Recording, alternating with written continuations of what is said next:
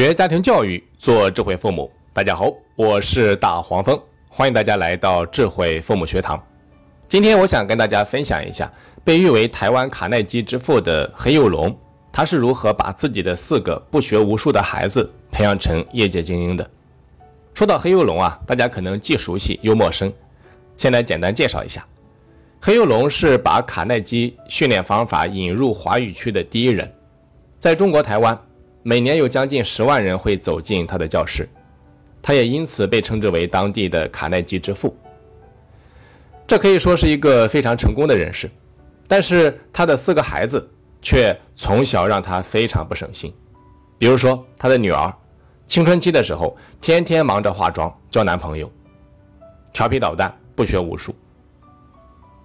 他的三个儿子也是一样的，啊，从小就不爱学习，也是各种调皮捣蛋。所以说，在外界看来，这是四个非常让人不省心的孩子。可是，在黑幼龙的培养下，四个孩子最终都取得了非常好的成就。比如说，大儿子立言成为了耶鲁大学企业管理专业的硕士，现任卡耐基训练的总经理；二儿子立国，加州大学医学的博士，现任华盛顿大学医学院副院长；女儿丽丽。加州大学法学院毕业，老四力行，斯坦福大学的机械工程硕士，现在在自己创办的公司里面担任总经理。四个孩子都非常出色。那黑幼龙是怎么做的呢？咱们来看一下。提到教育孩子，黑幼龙就说了两个字：慢养。那什么是慢养？具体体现在什么方面呢？第一方面就是信任，让孩子从未放弃过自己。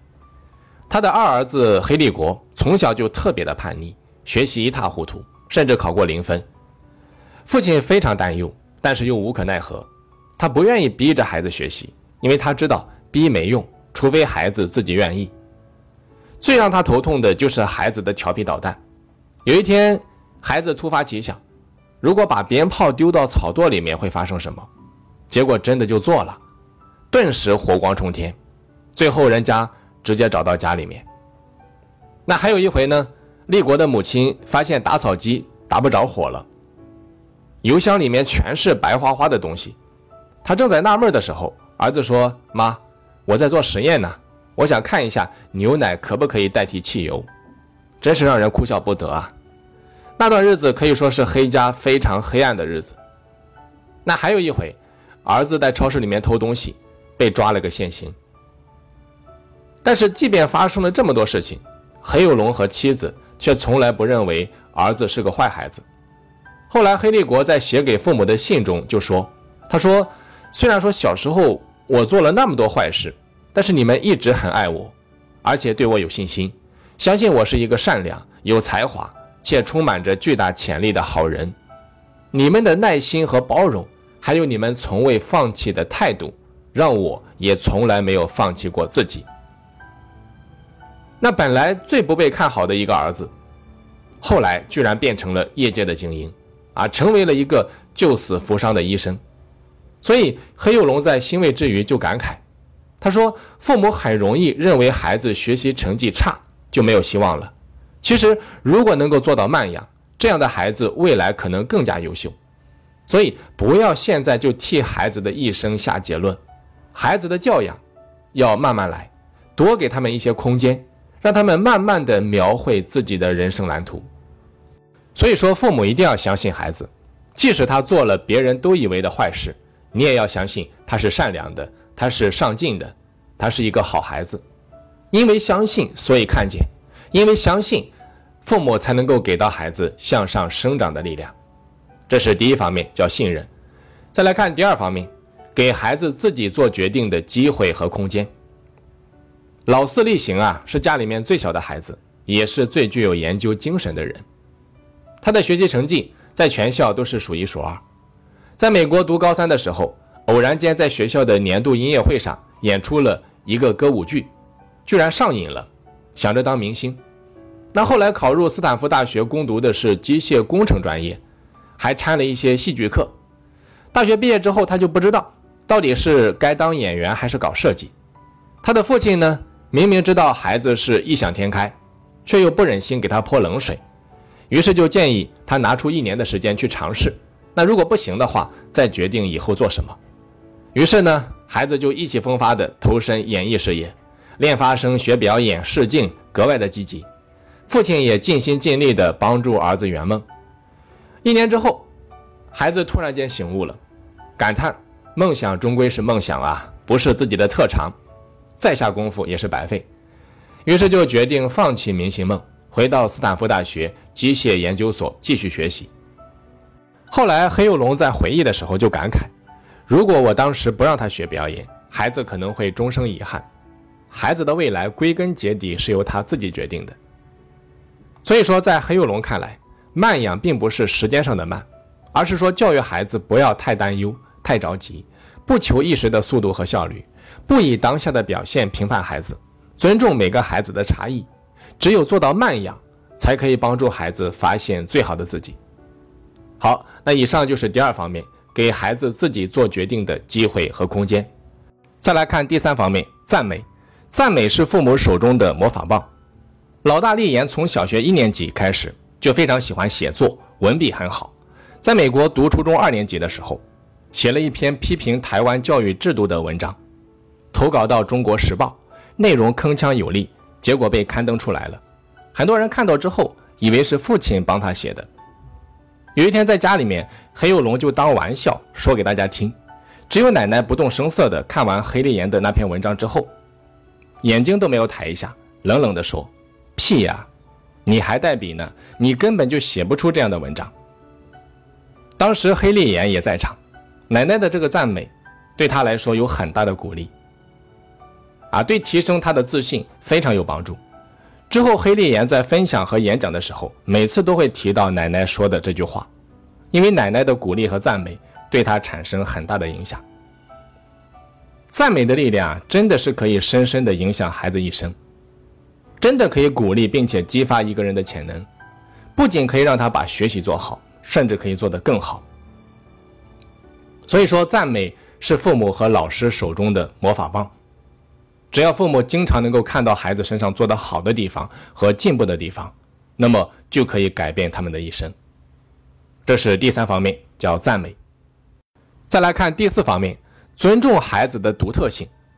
陈之帆曾经有篇文章里面写道，他说美国和欧洲的教育家聚在一起，欧洲的教育家就觉得美国的教育啊像是在挖矿，把孩子切割打磨成一个宝石。就像许多拿到诺贝尔奖的杰出学者一样，而欧洲的教育就像种花，教育人员做的是浇水加肥料的事情，让种子长成它们本来的样子。不管是玫瑰、康乃馨、山茶花，他们都会细心的呵护，让每一株花朵都有自己独特的模样。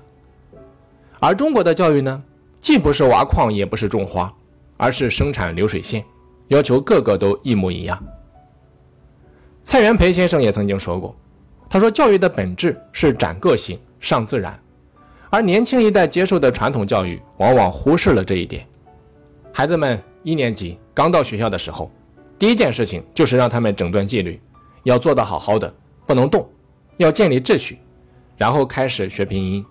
这就是小孩子为什么一上学就不愿意上学的重要原因，因为到了学校不是自由的学习，而是遵守规则。让本来习惯自由自在玩耍的孩子一下子失去了天真快乐。所以说，作为父母啊，我们虽然无法改变大的教育环境，但是却可以在自己的小家里面为孩子创造一个自由民主的氛围，让孩子发挥出他所有的潜能，这是非常重要的。所以说，要尊重孩子的独特性，每个孩子都是有个体差异的，我们要做到因材施教。这是两千多年前孔子老人家早就提出来的。父母必须要了解自己的孩子是一块什么样的材料，然后做到因材施教，尊重孩子的独特性。好，这是第四方面。再来看第五方面，启发孩子的思考能力。先来说一个案例：一个十八岁的女孩问爸爸，说：“我想参加舞会，可以吗？”爸爸本来想直接告诉孩子可以，或者说不可以，但是转念一想。就忍住了，就反问：“你说呢？你觉得可不可以？”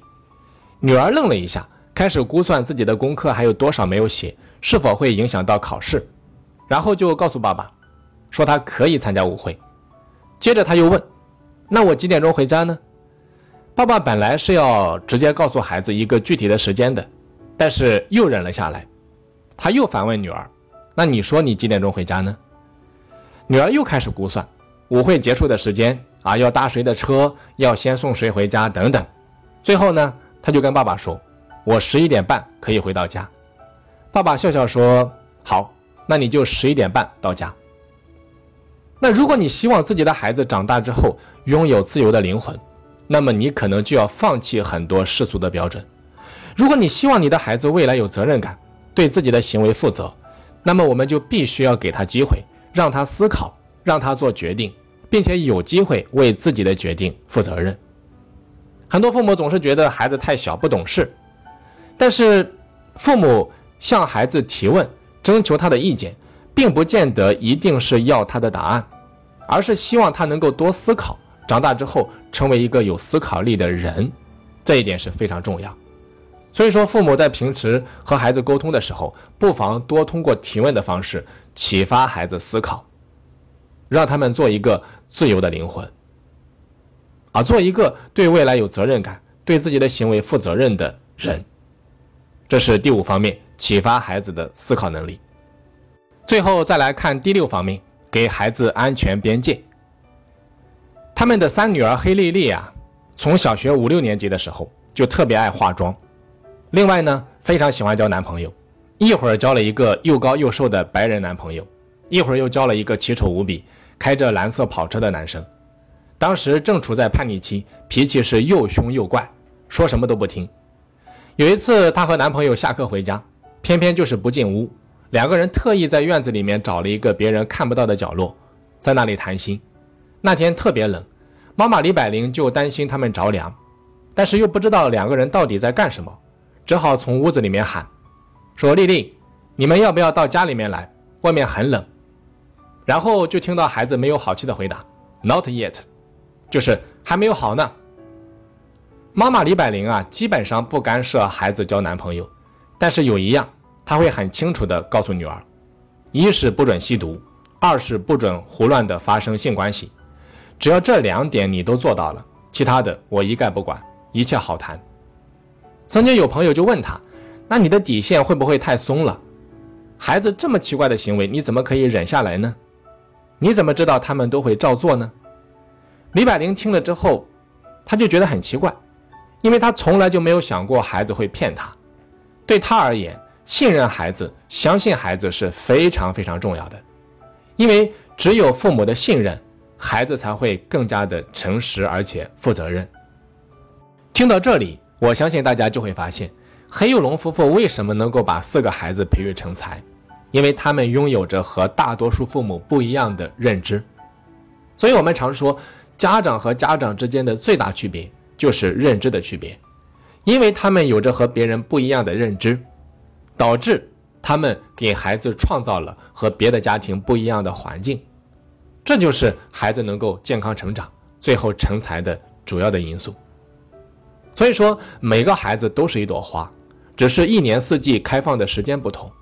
真正的园丁啊，他不会在意花开的时间，他们知道每种花都有自己的特点，只是花开的早晚不同。慢就是快，快就是慢，慢慢的让孩子说完，慢慢的等待孩子长大，生命的礼物值得我们慢慢等待，穿透迷雾，看到它。